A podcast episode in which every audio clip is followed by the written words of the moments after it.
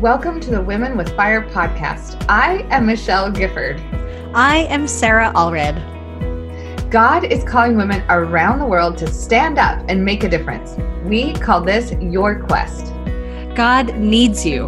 Learn from other women who are navigating their own quests. And through this podcast, light that fire as you embark upon your own. Let's do this.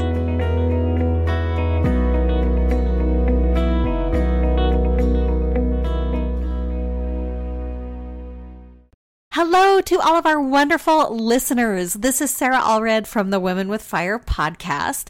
Now, if you didn't start listening to our podcast when it first came out, you may have missed this incredible interview with Susan Arrington Madsen, a best selling author from Deseret Book Company. Now, this is one of my favorite episodes because not only does she have incredible books regarding pioneers, regarding the prophets, regarding mothers of the prophets, and soon to be released fathers of the prophets, she is also my mother. We get to talk a lot about what life was like growing up with her as a best selling author and how it was she was able to write these books and have them appear on our doorsteps without her kids really knowing when she was writing. She's got some wonderful pieces of advice on how she made this all happen. So, this is one of our classic interviews from early on when the podcast was called Mormon Mompreneur, and you may have missed it. So we're so excited to bring it back to you, and we hope summer is going beautifully for you. Have a good one and enjoy this next episode of the Women with Fire podcast. Today is an amazing day. I am so excited to be here with one of my most favorite people in the entire world and feeling a little spoiled that I get this opportunity to introduce you to Susan Arrington Madsen. Susan was born and reared in the great Logan, Utah area, and she is the daughter of the late Leonard and Grace Arrington. She is married to Dean Madsen, who is a retired professor of music from Utah State University, and they've had a wonderful, flourishing marriage. She is the mother of four daughters, three son in laws, and 13 beloved grandchildren, and she currently lives in Hyde Park, Utah. Some of the neat things about her education is that she is a graduate of the great Logan High School, and somehow she managed to raise four daughters that went to the local rivalry of Logan High and still turned out okay. She is a graduate of Utah State University and she got her bachelor's in journalism. Now, one of the unique, great things about Susan is that she is an author. In fact, she is a best selling author for Deseret Book Company, which is owned by the Church of Jesus Christ of Latter day Saints. She has written nine books, one of which is called I Walk to Zion, which was her best selling book with Deseret Book Company and it highlights stories of children that were pioneers on the Mormon trail. It is an extraordinary, extraordinary book. I am particularly excited to interview Susan Arrington Madsen because she is my mother. So I, in fact, can be a little bit of a testament that somehow it is possible to be a woman of faith, a woman of business, and a woman of motherhood, and and have successes and grand adventures in this life, and have the Lord's blessing with you as you go about His work. So I, again, am so excited that she is here, my sweet mom, Susan. So if I keep calling her mom, that's just supernatural for me, and that's going to keep the conversation as natural as possible. And in the spirit of honesty, let's be really honest. Just in this introduction that has taken us a couple of minutes to record, we've had four different interruptions. And welcome to the life of being women of faith and business and motherhood. And somehow we got through this great introduction unscathed, and we're excited to get talking. So, Mom, I am so glad that you're here, and I'm so excited to talk to you. Well, I'm so glad to be here, Sarah, and there's no person I'd rather be than your mother. Oh, you are kind. She so. has to say that. There are three other girls, but whoever she's with is her favorite, and that's how it's always felt. so I think that we could dive right into the beginning. I think we have so many listeners who are just going to want to know how have you done this? How have you done this? So, what better way to start than thinking of the very beginning? When is it that you felt like the writing bug really hit you? Or were there some experiences that you had that helped you decide, oh my goodness, I enjoy writing? Well, it all began, believe it or not, with a little newspaper called the Nifty News. The Nifty News was published uh, at the Adams Elementary School in Logan, which is where I went to elementary school. And about once a month, the sixth graders published a little newspaper, and we called it the Nifty News. And I was uh, I was interested in in being involved with that little newspaper, and I was a reporter. So I went around to several of the classrooms and I interviewed teachers and students, and I did a little write up, and would submit that, and then the teacher would type it all up and put it on the old ditto machines that they used to have, and people kids today don't know what a ditto machine is, but in any case, what I found out was number one, it was interesting to interview people and do stories. And number two, I got really positive feedback. And I had teachers compliment me because the newspaper went out to the, all the grades. And I just felt a lot of positive feedback from that. So that was where it really started. I went when I was a senior at, at Logan High. I was the editor of the school newspaper, which was called the Grizzly. And again, I enjoyed interviewing teachers and students and articles about things that were going on at the high school. And it was fun. And I found that I could put words on the paper and people would compliment me. Oh, I enjoyed your editorial, or oh, that was a funny article you did on such and such.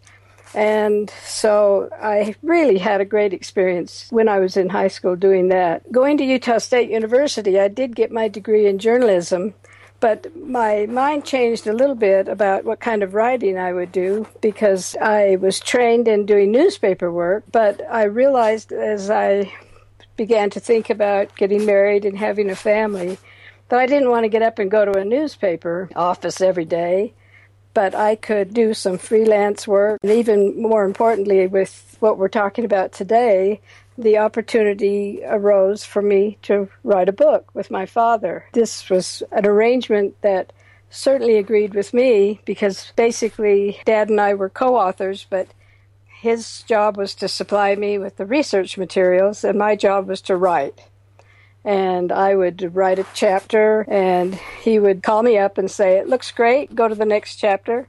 Or he'd say, Well, I think you need to add a little bit more here about what it was like for them in Nauvoo, and or you know, you need to tell a story here that we know of something that happened when ZCMI opened up or something. And that book happened to be the first book I ever published, and it was called Sunbonnet Sisters True Stories of Mormon Women and Frontier Life. Fantastic. So it sounds like early on you had people around you that were giving you this kind of feedback. So you thought that this might be something that could take you somewhere one day, even from the tender age of maybe you would say 12 if you were in sixth grade? Yeah, 11 or 12.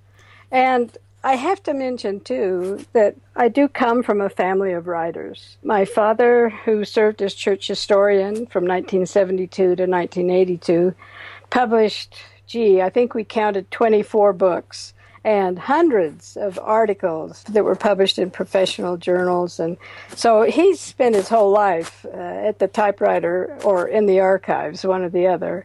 Then I have two brothers, and some of your listeners might know one of them or the other. My oldest brother, James Arrington, is a playwright, so he writes plays. Some might be familiar with Here's Brother Brigham, his one man show of Brigham Young or the Farley Family Reunion series. Well, he wrote those plays and several others. They may not know that I have another brother, Carl, who I think is actually probably the best writer in the family. And he worked for People magazine for eight or nine years and finally decided it was kind of a rat race and he had his fill of it and so he went out on his own to freelance. But he's a very good writer. And even my mom published two cookbooks and did some book reviews for some periodicals. So writing was something that I was around all the time. It wasn't a big mystery, it was part of our family. Fantastic. And one of my most favorite stories that I love hearing about you growing up is the sound that you regularly went to sleep hearing. Can you tell our listeners about that? Oh, yes. My bedroom in our home in Logan was right next to my father's study. And every night I went to sleep to the sound of my father's manual typewriter. He was in there banging away on that manual typewriter into the wee hours of the morning. And that's how he got so much done. You wonder how much that sound influenced your future future experiences. That's exciting. So specifically in your writing career that you have had nurtured from such a young age, uh, whether that was mentors at Adams Elementary or that was you're hearing the typewriter at night or watching your mother publish these cookbooks or whatever happened, you have decided to hone in on writing for children. That is where your books are headed is to try and write so that children can enjoy some of these stories you've collected. How did you narrow your focus and how did you know that that was what you were going to be writing about? Well, it it almost came as a surprise to me. It was something that just sort of fell in my lap. I found out that the Church of Jesus Christ of Latter day Saints have three publications. They have the Ensign for the adults, the New Era for the young women and young men, and then they have a third periodical, a magazine called The Friend. And I was in between my, when I was uh, in between my junior and senior year at Utah State University, I found out that they offered an internship. Each magazine offered an internship. And my brother Carl actually was awarded the internship for the New Era. And one little known fact is that my brother Carl is the one who actually started what they call the Mormon ads. So I decided to apply for an internship, and for whatever reason, I decided to apply to the Friend. And I was very fortunate to be awarded that internship, and so I spent the summer at that magazine and learned from very professional people and very caring people how to write for children. In fact, I was put on a committee that sees every manuscript that would be sent in to the friend. And that was a really interesting experience because some of the material that came in was pretty good. And when we would read a manuscript, we would write up in the corner either accept or reject or consider. So when the committee went through these manuscripts, they ended up in three piles. Well, I was also flabbergasted at some of the really weird stuff that came into the friend. For example, they we received a feature article on Jack LaLanne. Now you probably have to be over fifty to know who Jack LaLanne was. All I know is that he makes a juicer that people love, right? Isn't doesn't yeah, he make yeah, a juicer? he probably does. He's a phys- he was a physical fitness wizard, and he was like the first guy, the first person of either gender to have an exercise show. He was the first person to lead into an area that included Jane Fonda later. Uh, and I remember my own mother ironing clothes and, well, watching him, and occasionally she'd stop and do an exercise with him. But I thought, who in the world would send an article on Jack LaLanne to the friend. So I learned something really important, and that is if you want to write, make sure you know who you're writing for and who you're sending your material to, because there's a lot of people that have no idea who they're mailing their material to. That was interesting. That's a great, great story, and a little bit of a behind the scenes on what some of those employees at the Friend probably still experience.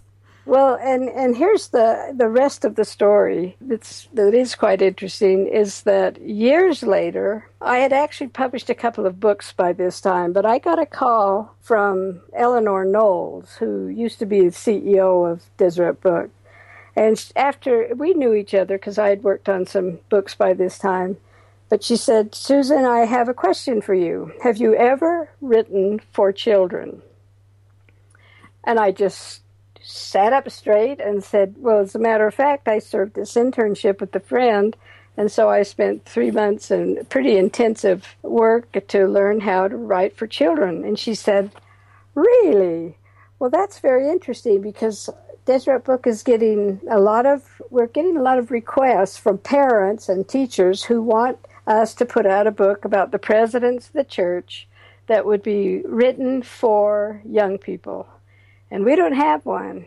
Would you like to accept the invitation to write a manuscript for us on the presidents of the church for young people? And I jumped at it, and I ended up winning a thousand dollar prize for the manuscript, and also included a contract to publish it. And this is where the Lord needed a prophet was born. Exactly. Exactly. All from your three month experience with a friend of learning how to write for children and knowing that audience. And at the time, I had no idea that I'd ever use those skills of writing for young people. Now, you've really done some extraordinary and really unique books. The Lord Needed a Prophet, like we talked about, is all about stories of the prophets, but again, written for children. You've written Sunbonnet Sisters, which is about women pioneers. Now, you did have a series of books starting with I Walk to Zion, that I Walk to Zion being your probably your biggest reaching book across the world with mm-hmm. Deseret Book. And that is specifically written, yes, for children, but it's also written about children. And that seems to be where you've found your kind of your jive. You've found your niche in writing not only for children, but about children. What had brought you to that kind of a project? Well, I have always been fascinated with with um, first person accounts of, of journals and diaries and people who write their life histories. And I, at the same time, I also was in the midst of raising my own family. I was a mother 24 7. And I have to say, I laughed a lot more than I cried while raising those girls, you girls. And I found motherhood just very, very rewarding. And I always got a kick out of the kind of unique perspective that sometimes children have. I mean, I remember when your oldest sister came home from school and just was really sad about breaking up with with a fellow that she'd been she really liked. In fact, she might have even been up at Utah State by this time. But she was in a situation where she was feeling bad about breaking up with this guy. And your younger sister was sitting there and she said, I don't know why you're sad. I don't like boys. And I don't, I have no intention of having a boyfriend. couldn't and understand. couldn't understand. It was just so refreshing and funny. So I decided I wanted to write pioneer history and I wanted to write first person accounts because I think the person was there. They they write they write about what they saw and what they felt. So somehow I just came upon the idea of what was it like to be a child crossing the plains? What was their perspective? And what I found is that many of the adults, of course, were fully aware of the dangers and and they were tired and and they they knew that they had a long journey and were more aware of the dangers that were surrounding them. And children in the Mormon Trail experience sometimes had a very different viewpoint. It was one of adventure, of excitement. This is the neatest thing I've ever done. This is, they enjoyed it. They went swimming in the evenings. They just, it was supposed, some, for some of them, and many of them, it was the, a real adventure. And which is amazing because as I picture you as a mother, as I grew up under you, with you being my mom, that that is how you really tried to embrace motherhood. It was an adventure, and there was always time to go swimming, and there was time for fun. And sure, there were dangers, and there were worries and lots of concerns. But like you said, you saw a whole different perspective that was funny and worth writing about and could really uplift your spirits day in and day out. I've seen it with you and your sisters that I find it really fun and it makes me feel good that when something happens like a bowl of cereal ends up on the floor upside down or you come in and the kids have written on the wall with magic markers you first grab the camera and get pictures and then you clean up. Then you grab the kid. well, I love this. I love this. And I think some of our listeners, as they hear that you were a mother 24 7, and yes, you'd been nurtured in writing for so long and had some really great experiences growing up, but there did come a point in which you were a mother 24 7. And I wonder if some of our listeners have had experiences in which they are in their own form of business but also mom 24/7 and maybe they're maybe they're a hairdresser maybe they're selling makeup maybe they're a blogger maybe they're a photographer maybe a design blogger I don't know. But they feel that because they quote unquote work that they cannot relate to some of the other women in their church congregations or wards, and they feel that there's sort of a little bit of a disconnect. Did you ever feel that way? And if you did, how did you bridge those feelings of being able to connect with anyone, which you are so good at doing? But tell me about that experience. Well, I really have been blessed with wonderful parents. And one of the many things that I learned from both of my parents was that even though both of my both my mother and father were well known, had lots of friends. My father was known all over the church and they just knew a lot of people. They still, when they sat down next to somebody at a dinner table or at a banquet or some kind of a, an affair, they were interested in the person they were sitting by. They didn't use it as an opportunity to talk about their latest book or their latest cookbook or what they were doing. They always were interested in that person that they were sitting by. And I've tried to emulate that. Everybody is interesting in some way, and everybody's unique in some way. And it doesn't register with me whether the woman works or not outside of the home. I just try to be interested in her and what her life is like. And it's worked for me. And I'll tell you, your grandmother, Grandma Grace, was born and raised in Wake Forest, North Carolina. Grew up and playing in a swimming hole that her father made and out in the country and just was a country girl surrounded by tobacco fields. And at the other end of her life, my father served as church historian. She dined with prophets. She had dinner with the mayor of Salt Lake City or prominent businessmen. And she wasn't intimidated at all. She wasn't shy. She just enjoyed whoever it was she was with. And one of the things I specifically remember my father telling me is they'd been to a banquet of some kind, and my mother ended up sitting next to Camilla Kimball, Spencer W. Kimball's wife. And he said they spent the whole evening talking about roses, about growing roses in their rose garden. And both of them just were chattering away, and nobody else could get a word on in edgewise. So, for some of our listeners, Spencer W. Kimball was the prophet of the church at that time, the prophet of the Mormon church. And so, for her to sit there and talk about rose gardens with truly one of the most prominent two people in the entire worldwide faith. That is impressive. And it makes me think in my mind if we can just remember as we feel like we're sitting at playgroup and we can't connect with the woman on the bench next to us to remember just to talk about the roses. That's going to be our reminder of how to connect. Good advice.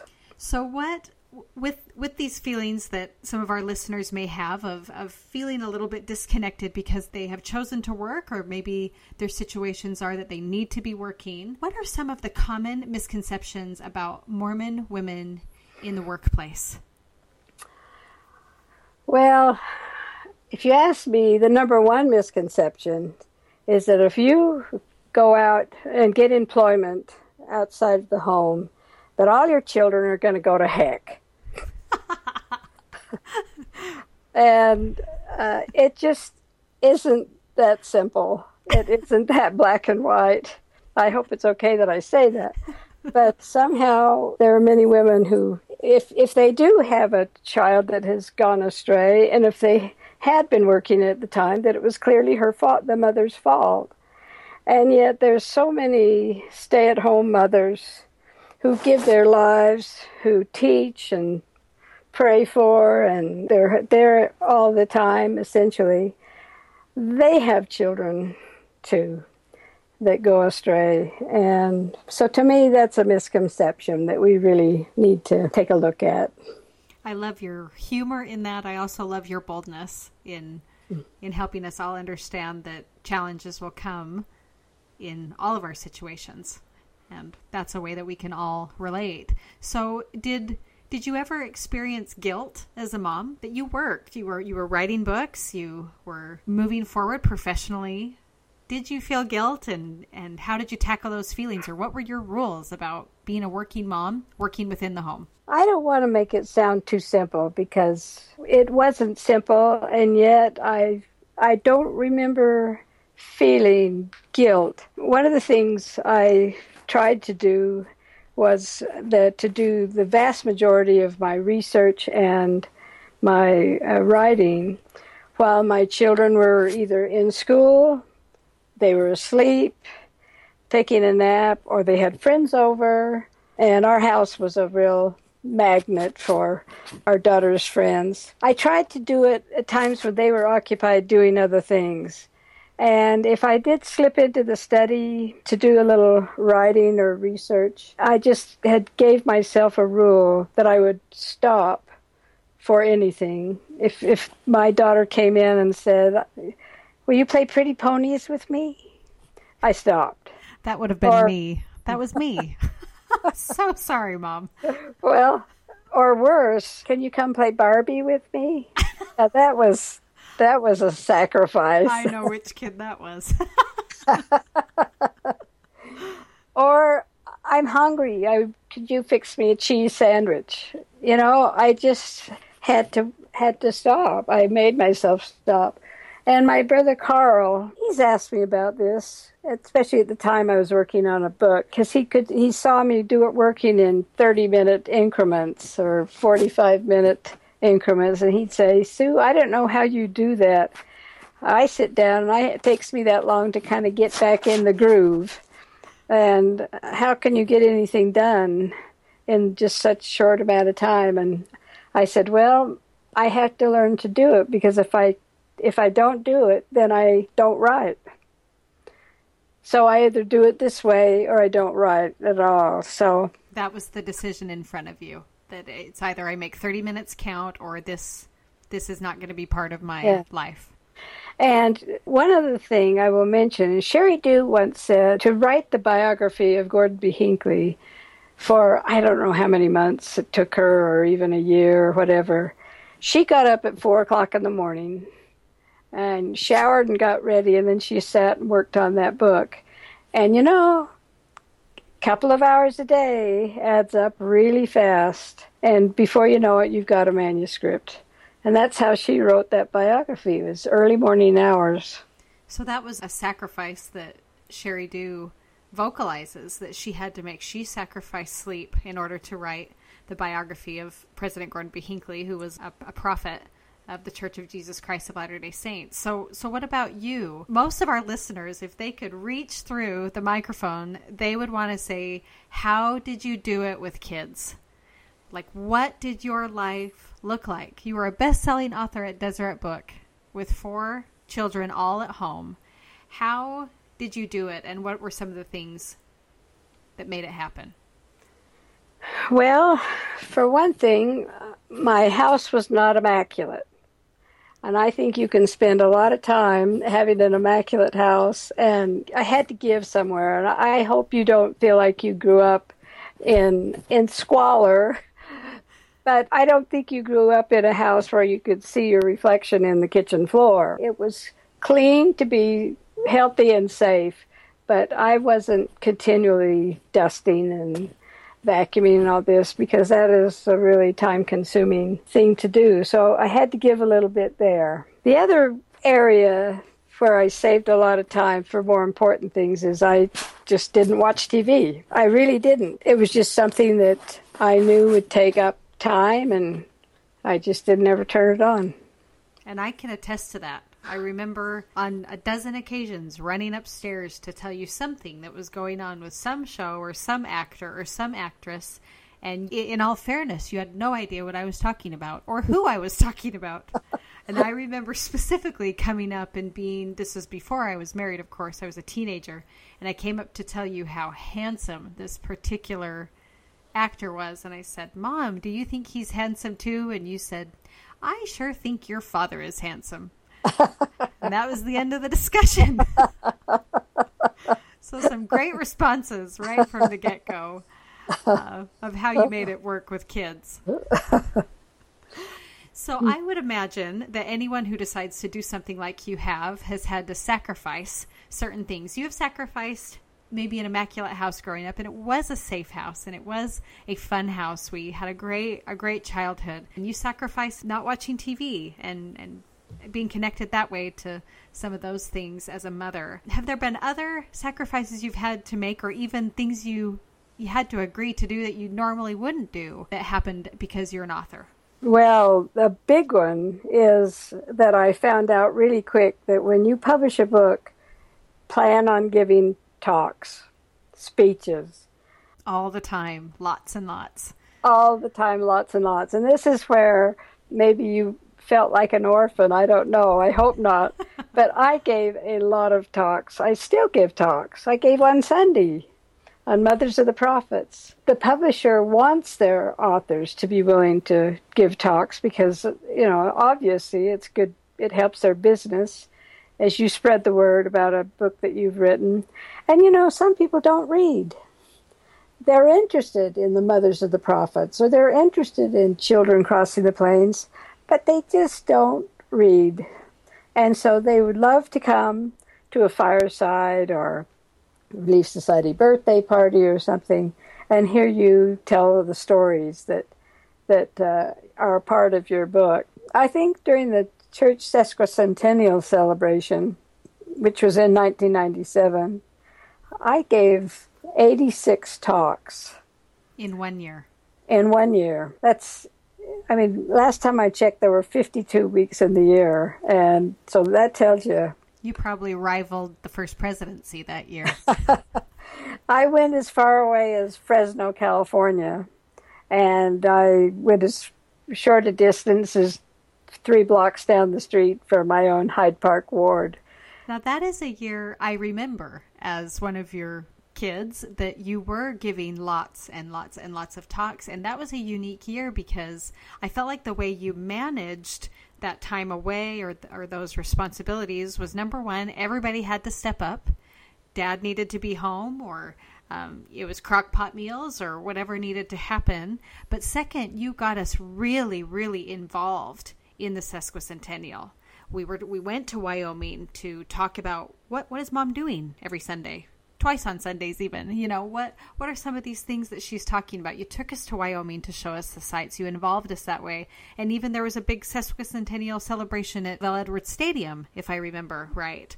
And you took us down to that to involve us in the celebrations and I think it helped us really it bolstered our testimonies of what you were spending your time doing. I mean that that is you as a missionary in so many forms being able to share that message of those great pioneers. If I accomplished one thing, I hope, in addition to sharing the stories and their spiritual value, I hope that I imparted to my daughters and others who are watching.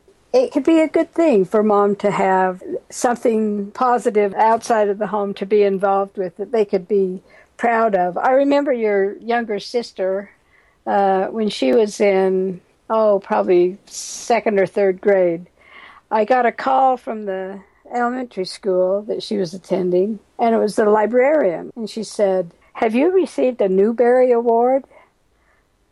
I said, What? she said, Well, your daughter said that you have received a Newbery Award. And I said, What on earth would she be thinking of? And I finally found out that she had seen my book Growing Up in Zion. I received a, an award for the book, this book I wrote, which is about children's experiences growing up in Pioneer, Utah. And there's a gold seal on the cover, and it's the gold seal of the sesquicentennial celebration. And they put that on my book. And so when the librarian was showing the kids some Newbery Award winning books, and pointed to the seal, your younger sister raised her hand and said, "My mom won that award." as clear as so day. Proud. she was so proud. So that's wonderful. She was proud of you. She is proud of you. so, along with all those experiences, can you wrap up in a package of what have been some of your greatest joys in in business and in faith and and being a mom all together? Well, of course, I the reality of life is that I I don't think many people, and certainly I don't, really have separate categories of business, faith, and motherhood.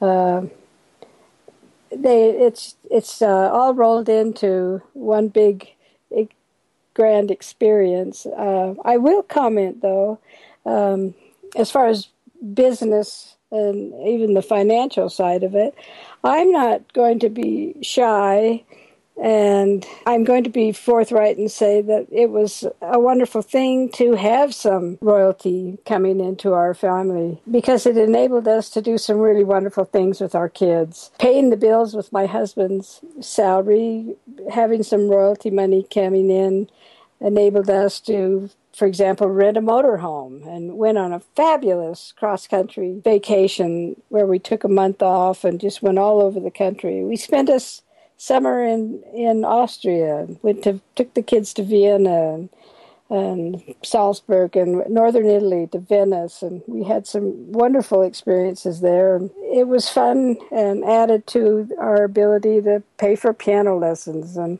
gymnastics, and for our kids to go to you know different kinds of activities that might uh, have been hard to afford.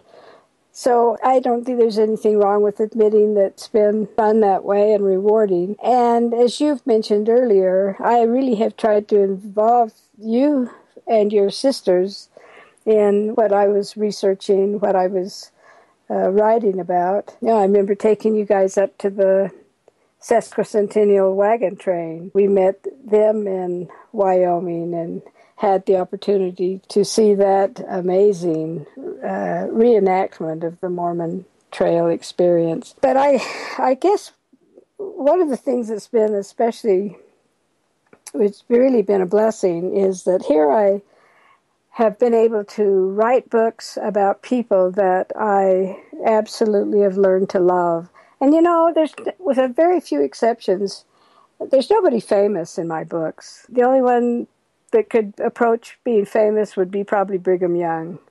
But other than that, these are people that, even within their own groups, uh, the wagon trains, uh, they were people who were not in the front leading the way and blazing the trail, but so many of them were in the back of the wagon trains and walking through the dust kicked up by those in the front part of the wagon train. They were humble, committed, and were really the backbone of the church and of the restoration. And I think, I particularly when I wrote Mothers of the Prophets, and I've thought so many times, these women would never in a million years have believed that in the year 2016 that we would be sitting in a relief society uh, lesson or or a family home evening or youth fireside and we would be talking about them and the family they raised and the difficulties they faced.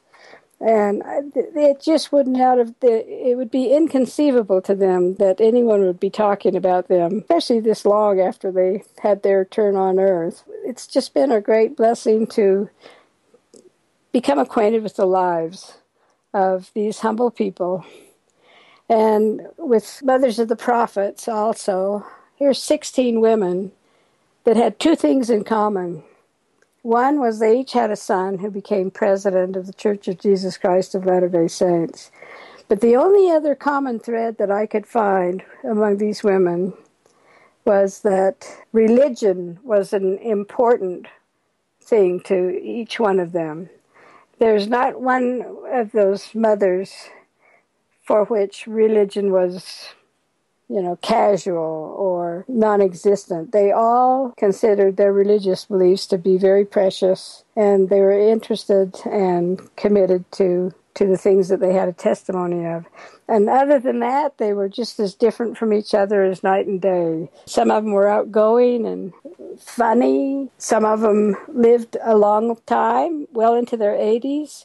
Wilford Woodruff's mother died when she was 26. Wilford was only 18 months old. Uh, several of them had serious health problems. One of them experienced a divorce. One of them married a non member. And so you can find a broad range of experiences and personalities. But as I say, there was only a couple of things that they had in common. But one of them was definitely that they that import, that religion was very important to them. What an amazing closing message for women in general. Just that we may not feel in the world like the leader of the pack and the leader of the wagon train in so many ways, but what makes these women have influence and impact is going to be their response to their faith and their response to the call of motherhood or whatever gifts and talents they've been given that there there is a place for for everyone everyone plays a role now i want to share with you and your listeners a, a, quote that I came across that I used on the dedicatory page of my book about these women. And the quote is from Will Levington Comfort, who is an early 20th century novelist, not a member of the LDS Church, but a writer. And before I read the quote, I want to define one word. That word is avatar. Avatar is defined as meaning deity on earth. And here's the quote I believe mothering is the loveliest of the arts, that great mothers are handmaidens of the Spirit, to whom are entrusted God's avatars, that no prophet is greater than his mother. Sort of puts it all in perspective.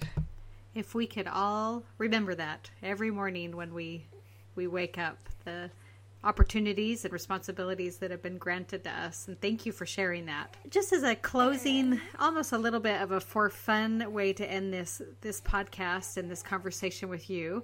So grateful you would be willing to do this with me. We like to ask our guests on this podcast, what are your three tips that fellow Mormon mompreneurs could do now to get started in whatever their dreams may be as they're wanting to explore a life of mixing business and faith and motherhood?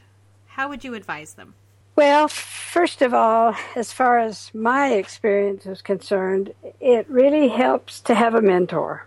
It helps to have someone, whether it's parent or a sibling, a child, a friend, a neighbor, a visiting teacher, a seminary teacher, whoever. It is important to have somebody that you can talk to who knows you and is wanting the very best for you and is concerned about your welfare. It's really something that, if possible, you do better if you have some support.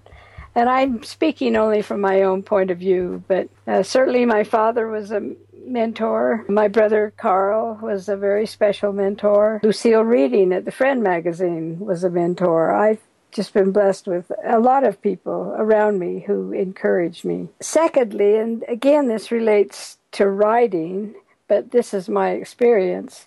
That is that whatever it is you write about or that you do, make sure it's something that you really enjoy. If you're writing about a topic, make sure that it's something that you are fascinated with. That if you walked into a bookstore and found a book about Christmas during pioneer times, would you pick it up? Would you glance through it? Would you buy it? Or would you look elsewhere for something else? If you found a book about the second rescue of the Willie Martin handcart companies, would you pick it up? Would you be interested? I have an acquaintance who was actually asked to write a book for Deseret Book on a topic that she really was totally disinterested in. It, it was boring. She just loathed at the time that she had to put into this book. Well, guess what? The book came out and it was boring it was dry. And therein lies the reason of why that can happen. So you want to make sure that you're spending your time on something you enjoy. And Sarah, you with your photography, you love photography and you're good at it and your clients have been happy and uh, it's just it's fun for me to watch you as you are taking family pictures and things like that so that makes it more fun and that goes way beyond like you said that applies so much to writing but that also applies to any other avenue of business that our listeners may be in. Maybe they're um, selling makeup, or they're part of a, a, workout group, or maybe they're, like we said, doing uh, blogging for fashion or something. That it needs to be something that really that you believe in, that you can stand behind. That the motivation can't just be green cash in your pocket because it will still come out boring. Know? Absolutely, absolutely. And, you know, as far as the third piece of advice be cautious about setting up a timeline. I mean, uh, I know that there's plenty of people who will say you've got to set a date, you've got to stick with it, it'll make you accomplish your goal and make sure that you do that. But I one of the things I've enjoyed about the way I have done my writing and my publishing is that I'm my own boss. And if Deseret Book has to wait another couple of months for something they know I'm working on, then so be it. And that's part of my ability to have done this with raising children. Is that if if I had planned a day to write from eight in the morning till four in the afternoon on my the chapter that I was working on, and then when the kids got up, if one of them has a terrible earache, well, the computer goes off, the, the, the plans for that day are put on the shelf, and I take care of this child who might need to go to the doctor or may want me to sit with them on the sofa and watch the brave little toaster or something. And to me, that's been a, a blessing and a real advantage is that I set my own timeline and that's what I live by. Now, I'll share a very personal experience that I had that shows the importance of taking what time you need in a, a world that is very unpredictable. In 1982 is when my father and I decided to do this book together, Sunbonnet Sisters. And we had started it, oh, I'd probably done two or three chapters in this book when my mother passed away. And of course, I was completely devastated. And I all I could think about, and all, I felt so sad, and it was such a loss for me that I think it was. It started to be weeks. I wasn't getting anything done, and weeks went by, and it turned into months. I wasn't doing any writing. I just couldn't. I just wasn't in the frame of mind. So after a little while, my father called one day and said, Listen, I understand it's hard for you because mama's gone now, and I'm wondering if maybe we ought to have a third person join us in this project and we could turn the bulk of these chapters over to this third person. And that would get you off the hook and give you the time you need to, to grieve and whatever. And I told him I'd think about it. But within a couple of days, my brother Carl, again, who's who's helped me so many other times, uh, called me just to say hello, and I told him about my phone call from Dad, and he said, "Sue, don't even think about turning this over to another person." He said, "This was your idea. You've got a bit of a start on it, and just say, I need the time that I need, but don't." Agreed to turning it over to another person. And that's all I needed to hear. I knew he was right. And sure enough, within a short amount of time, I thought my my thoughts turned to the fact that I knew my mother would be very happy and proud that dad and I had written a book together and published it. And so with that in mind, I was ready to go and finished the book. And you know, if I'd turned it over to somebody else, I probably would never have written another book. I would I would have just thought, well, I just can't do it because things happen, and so that was a really important thing for me to learn. Wow, what a powerful story that brings it all full circle of the importance of of having no timeline and, and even how those mentors can step in at the right time to absolutely alter everything. Because, like you said, had your brother Carl not stepped in and said, don't you dare give this opportunity away. Just take the time you need. That who knows if the other eight books would have ever come to fruition and some of the remarkable experiences you've had because of those accomplishments. So, thank you. Thank you for sharing your message of motherhood and of um, faith and in the ways that you've been able to balance your life and trial and error and do so many things to to accomplish uh, the Lord's work and, and to grow your own life. So thank you for being with us so much today. I hope you've enjoyed your time and I hope you've been able to get your message that you want to our listeners. Thank you, Sarah. It's been a pleasure and I give my best to the women out there who have so much to give and so much to offer and are stalwarts in their faith. We have a lot to do, and with, with women like you to inspire us and keep us moving, I, I see good things. I see good things in the future for so so many women. So thank you again for being with us. Hey, thanks for listening to the Women with Fire podcast. Your support means a lot to us. In fact, your support is what makes this podcast possible. If you want to connect more with the guests we've had on our podcast and connect more with Sarah and Michelle, the creators of the Women with Fire podcast, find us on Instagram at The Women with Fire or find us in our Facebook group. Simply search Women with Fire and join the group. We'll see you there.